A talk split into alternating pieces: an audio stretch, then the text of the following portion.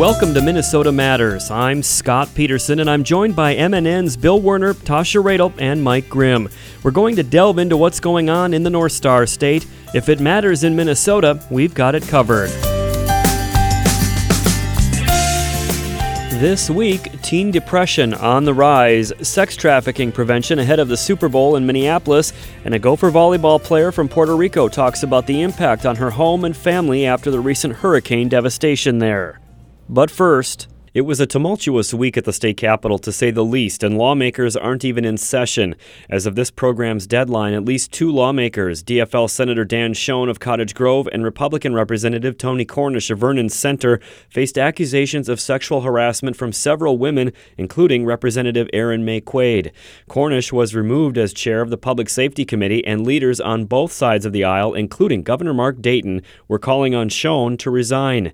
DFL Chair Ken Martin was among those calling calling on Schoen to step down? It's very disturbing, these uh, allegations that have come forward. Uh, and unfortunately, what we're seeing is no place is immune from sexual harassment, even the halls of the state capitol. And Senate Minority Leader Tom Bakk said, based on the allegations against Schoen, we probably will see a full blown ethics committee investigation where people are uh, subpoenaed, sworn under oath, and there will be some outcome from that.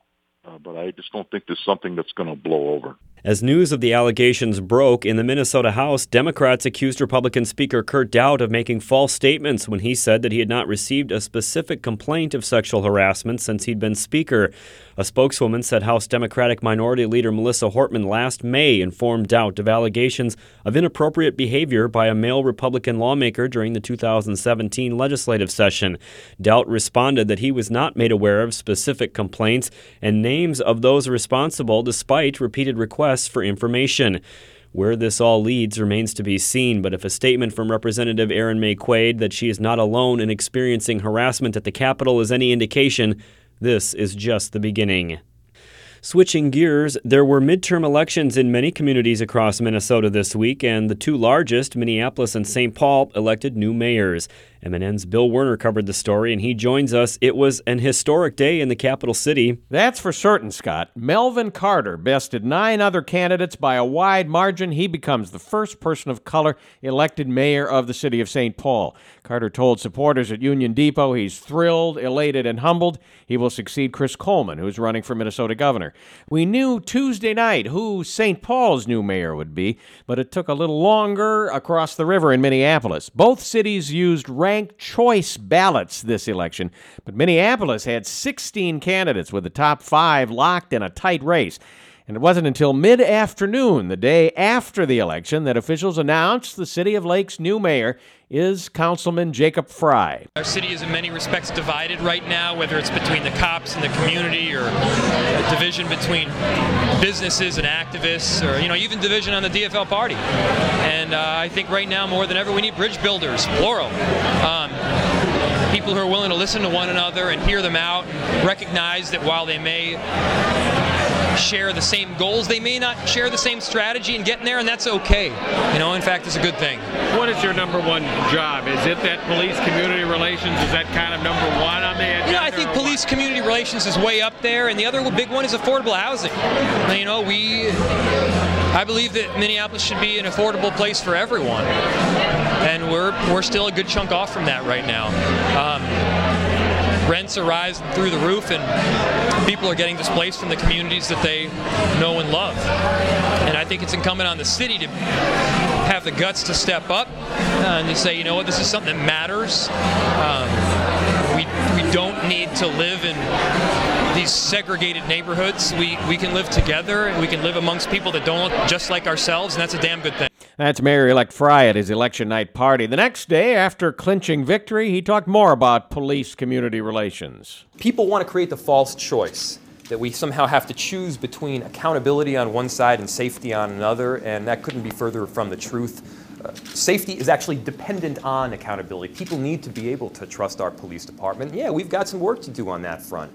And that's making community policing more than just a catchphrase. That's narrowing the beats of officers so they have the time to engage with the community around them and build out the relationships. Uh, yes, that's, that's establishing accountability measures as well. The mayor elect has his work cut out for him in that area, and veteran state Senator Jeff Hayden, who represents sections of South Minneapolis, has some advice for the candidate that he supported. I think what Jacob's going to have to do is what this mayor didn't, is to actually reach out to all parts of the community. So it has to be a, a bottom up approach to this issue. And often you have to talk to the people that aren't the ones that are politically savvy or astute. You got to often talk to people who are on the street, and you got to develop a plan. Um, I think that if Jacob thinks about it in that context, where he's starting to talk to the to the folks on the on the street level, if he's talking to the folks that represent those folks, if he's working with his legislative and county partners, because part of this issue about the police accountability is not only making them accountable, but also making sure that citizens are in a different place so that they're not kind of in the situation. And we don't talk about that a lot. That like, if I do something wrong, there's a couple of ways you can arrest me. You can do it with kind of respect, or you can do it with disrespect, right? But we also got to talk about how I not put myself in that position. That's State Senator Jeff Hayden from Minneapolis. Now let's talk for a few minutes about ranked choice voting, which was used to elect the new mayors of Minneapolis and St. Paul. Let's use the city of Lakes as an example, where voters in the booth marked their first, second, and third choices for mayor. Not surprisingly, none of the 16 candidates reached 50% after voters' first choices on ballots were tabulated. So the process of eliminating candidates with the lowest number of votes and then distributing second and third choice votes to other candidates continued until there was a winner. In this case, Jacob Frey, who, by the way, was at the top of the heap after the first round of ballot counting on Tuesday night, even though he didn't have a majority. Carleton College political science professor Steven Schier has some reservations about doing elections this way. I think it's pretty difficult for a lot of voters to sort through this. I think it really advantages people who are highly motivated and highly educated because they are able to cut through all of this. For people of lower income paying less attention to politics, lower education, it's a bigger challenge than the traditional vote for one candidate model or even across economic lines, even even a person of higher educational status who's just busy and doesn't have the time to uh, to look to to research all this, right? Yeah, I think that's very much the case because you see, not only do you have to figure out what candidates you want, you have to figure out in rank order which ones you want, and then you have to figure out uh, if I vote this person first, that person second, am I better off in terms of a final outcome? It's a remarkably complex series of estimations in order to uh, have his or her preference end up being elected. Uh, so, um, what do you what would you put the the chances of the survival of this system long term? I mean, we you know we've been toying around with it, and we've got to try it now on on some major elections. But uh, realistically, do you think that that this concept sticks? Well, there is a movement uh, by some people in St. Paul to get rid of their ranked choice voting, but uh, once you establish a voting system, it's pretty hard to move and change it, as you can see, because most of our voting systems have been stable for many decades. On the other hand, I think uh, some of the shortcomings of ranked choice voting uh, will not be lost on state lawmakers, and I think there's very little uh, likelihood that this will be adopted at the state level or by any other state. That's Carleton College political science professor Steven Schier. Scott? Thank you, Bill. Minnesota Matters returns after this.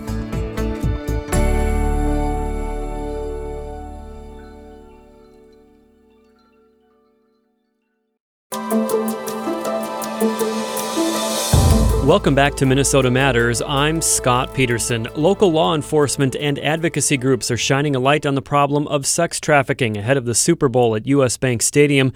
The new I Am Priceless prevention campaign aims to reach youth most at risk. I am not alone. I am worthy of respect. I am my own hero, and my body belongs to me. I am priceless. I recently spoke with Beth Holger Ambrose, executive director at the nonprofit Link, about the campaign and what Link does to help at risk youth. The Link is a 27 year old youth and adult led nonprofit based in North Minneapolis, and we provide programs for youth and young families in three areas juvenile justice alternative programs, housing and homeless youth services, and then shelter, housing, and services for youth who have experienced sex trafficking. And we're talking today, uh, focusing more on the, sex trafficking aspect. And, and I know that there's an emphasis on uh, awareness of this problem, especially as we head into the Super Bowl, which is going to be here in Minneapolis in February. Tell me a little bit about why we're trying to shine the spotlight on this as we get closer to February. Sure. I think what what is quite amazing about the Super Bowl, and I'm learning more as we go, is that it just provides a much much wider audience to connect with through multiple campaigns. Um, the prevention campaign through the link called I Am Priceless, and Men as Peacemakers campaign Don't Buy It. Both campaigns are funded by the Women's Foundation, and it provides this great awareness for these prevention and intervention campaigns to really get um, to a wider audience that and the public about what trafficking really is and how to get help and how to prevent it. And so we're utilizing kind of that broader audience and opportunity to get the word out about this. And uh, I'd like to afford you that opportunity here as well. What what is the message that you're trying to get out through the advertising to the general public? From the link standpoint, from I Am Priceless, which was a um, prevention campaign designed by youth who have been through sex trafficking that are at in the links programs, um, that campaign is really trying to reach out to younger youth who are most at risk of becoming trafficked um, between the ages of 10 and 14 to reach out to them and let them know that it's um, it's not okay for someone to exploit or traffic you, and that there are places like the link and other resources out there that can help you. And so, how to get in touch with us and get help. So that's one. And then the other key message is um, from, and I maybe shouldn't speak as much to the Men as Peacemakers campaign, but what I can say is their goal with um, the Don't Buy It project is really to reach out to men and potential buyers of sex to say that it's not a victimless crime, it does harm, and um, basically urging them not to do that, that kind of behavior. In terms of the people who victimize these children, you kind of uh, mentioned this a few moments ago, but are, are there particular signs or signals that uh, kids can look for to know that they're in a potentially dangerous situation that should be red flags for them? Yes. So, first of all, um, youth youth who are being sex trafficked or sexually exploited are most oftentimes youth who are um, vulnerable, and so they're more vulnerable to being recruited.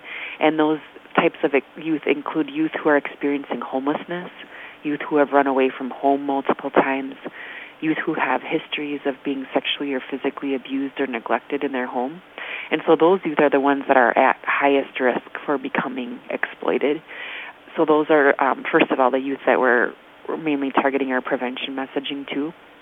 And then, if someone is approaching those young people with promises of helping them with things like, oh, I'll provide a safe place for you to live, um, I'll take care of you, and um, kind of giving a lot, typically they're recruited in by, not always, but by promises of getting their basic needs taken care of, um, and then they end up being recruited into then having to do things for those basic needs to be met, if that makes sense. So having to go work at these different parties or at different hotels or at different things, posting ads, etc. And so there is, it's never as good as it really seems. But if you're, you know, 11 years old or 12 years old or 13 and you're out there on the streets by yourself and no one's taking care of you, then someone that comes in that's saying, "Hey, you can come stay with me. You can come with, you know, come over here. I'll I'll help. I'll take care of you. I'll do all these things for you. I can't believe no one else is done is doing this for you." Then of course, I I would totally understand um how that happens. And, and I would I would imagine after hearing that, uh, these vulnerable kids are, are in a more of a position to be taken advantage of by these people than say than to be helped by a group like yours. So I would I would think that it would be a, a, a real hurdle to get those most potentially vulnerable to know who you are or to reach out for services for help. And I'm assuming that that's what the, the advertising is sort of meant for as we head into the Super Bowl. Yes, yep, that is exactly right. And so I think the best way for us to get the word out is through this I Am Priceless prevention campaign, and then we also have a street outreach program. And that's actually how I started my career too, as a street outreach worker. And so we tend to, because so many youth don't recognize themselves as victims of sexual exploitation or trafficking, we have to go out into the community and try to connect with them, build relationships with them, and provide access to shelter or housing or services. So we definitely do that. Um, street outreach, the I Am Priceless campaign, and then frankly, the biggest honor I think I or we all have at the link is that we have a lot of um, referrals to us of trafficked youth by peers.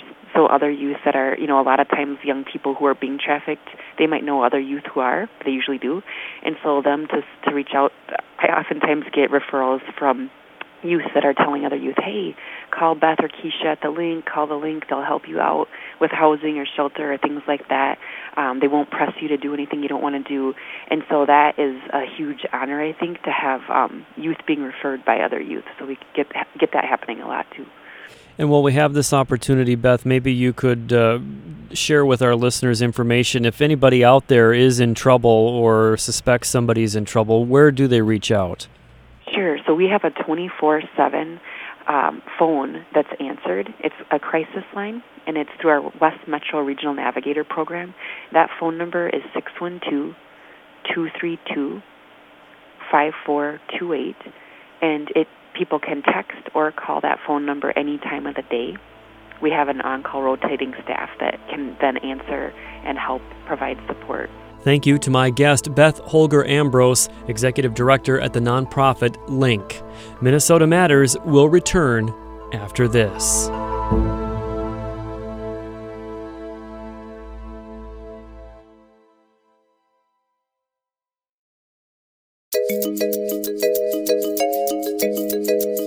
Welcome back to Minnesota Matters. A new study shows that teen depression is on the rise. MNN's Tasha Radel has more. A new study found that from 2005 to 2015, depression rose significantly among Americans aged 12 and older. Young people between the ages of 12 and 17 experienced a 46% increase in reported depression over this time span. Here to talk about some of the study's highlights is Brad Houghton, a psychologist at Park Nicollet, a section of Health Partners. Brad, what from the study stuck out in your mind? A couple of things. One is the challenge of diagnosing depression. Um, I think we're getting better at it, um, and being able to clue into maybe the specifics that um, indicate that somebody has, you know, entered sort of a depressive state. Um, I think it also is a testament to um, maybe pressures within society.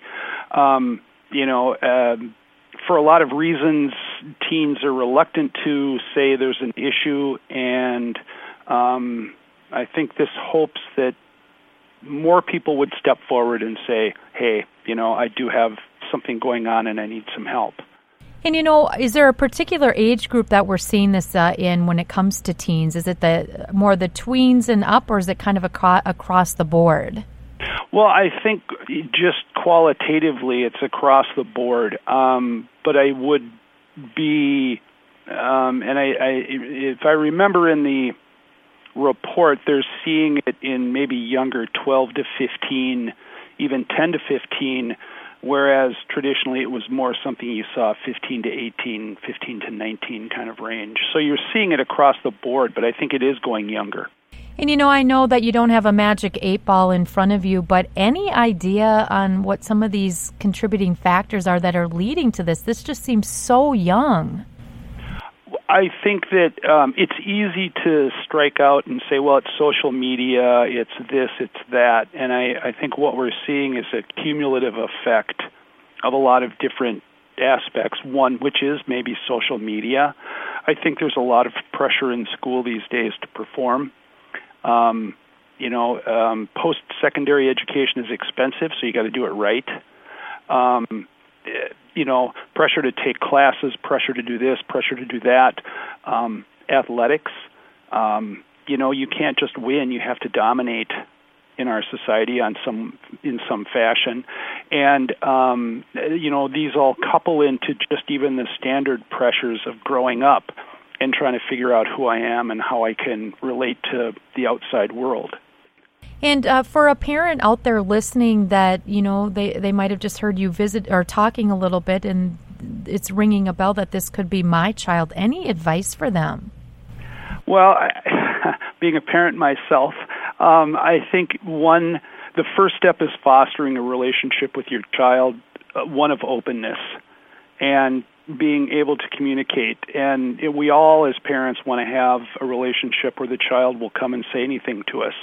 Um, the reality is, of course, um, that isn't always the case. But if you can foster a solid relationship wherein you know if they are feeling like things aren't going well they could feel strong enough bond to come forward and say you know i'm i have something i need to talk about and so it's that openness well we're about out of time uh, brad any final comments today well i would say um, you know one of the things is that um, two things. One is symptoms. Um, you know, we think of adult depression as being more of that, you know, loss of energy, loss of appetite, don't want to get out of bed, and that certainly can include, you know, the teen population. And sometimes you get what is an atypical reaction, and there actually there's more irritability, there's some restlessness, and that is also teen depression, which can be hard to, you know, pull apart from just regular teen angst. So I think one has to do that, you know, be able to talk. Thanks again to my guest, Brad Houghton, a psychologist at Park Nicollet, a section of Health Partners. Back to you, Scott. Thank you, Tasha. Minnesota Matters will return after this.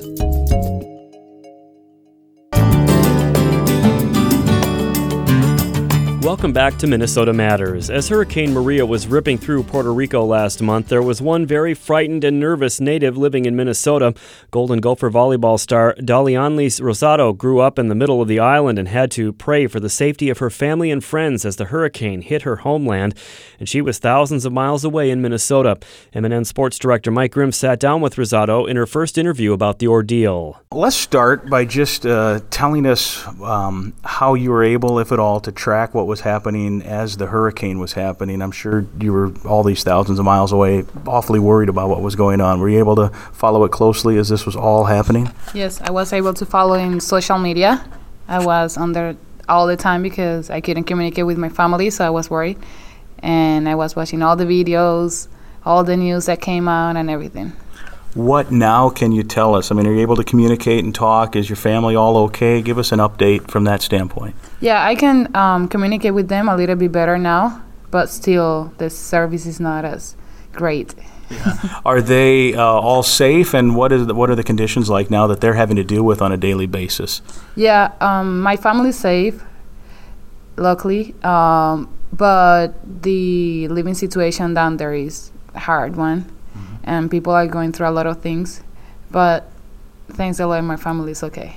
What did they tell you? How scary was it for them? I mean, were they? I mean, it had to be very scary. Oh yeah, it was so scary for it was so scary, and this is something that they've never experienced before. So it was a scary moment. How did they handle it? I mean, what did they do to be safe? Did they have to go to a basement? Did they go try to run? How did what happened? No, they um, they tried to save the house as much as they could, um, the windows and everything, the doors, and um, try to put as much as many things as they could inside the house.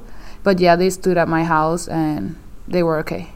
When um, how many uh, are in your family? How many live in the house that you grew up in? And then, I mean, I'm sure you had friends and other relatives that were impacted as well. Yeah, um, my I have five members in my family, con- counting me um, two sisters and my parents. But throughout the hurricane, my two of my aunts came and my grandma too, so they stay in my house.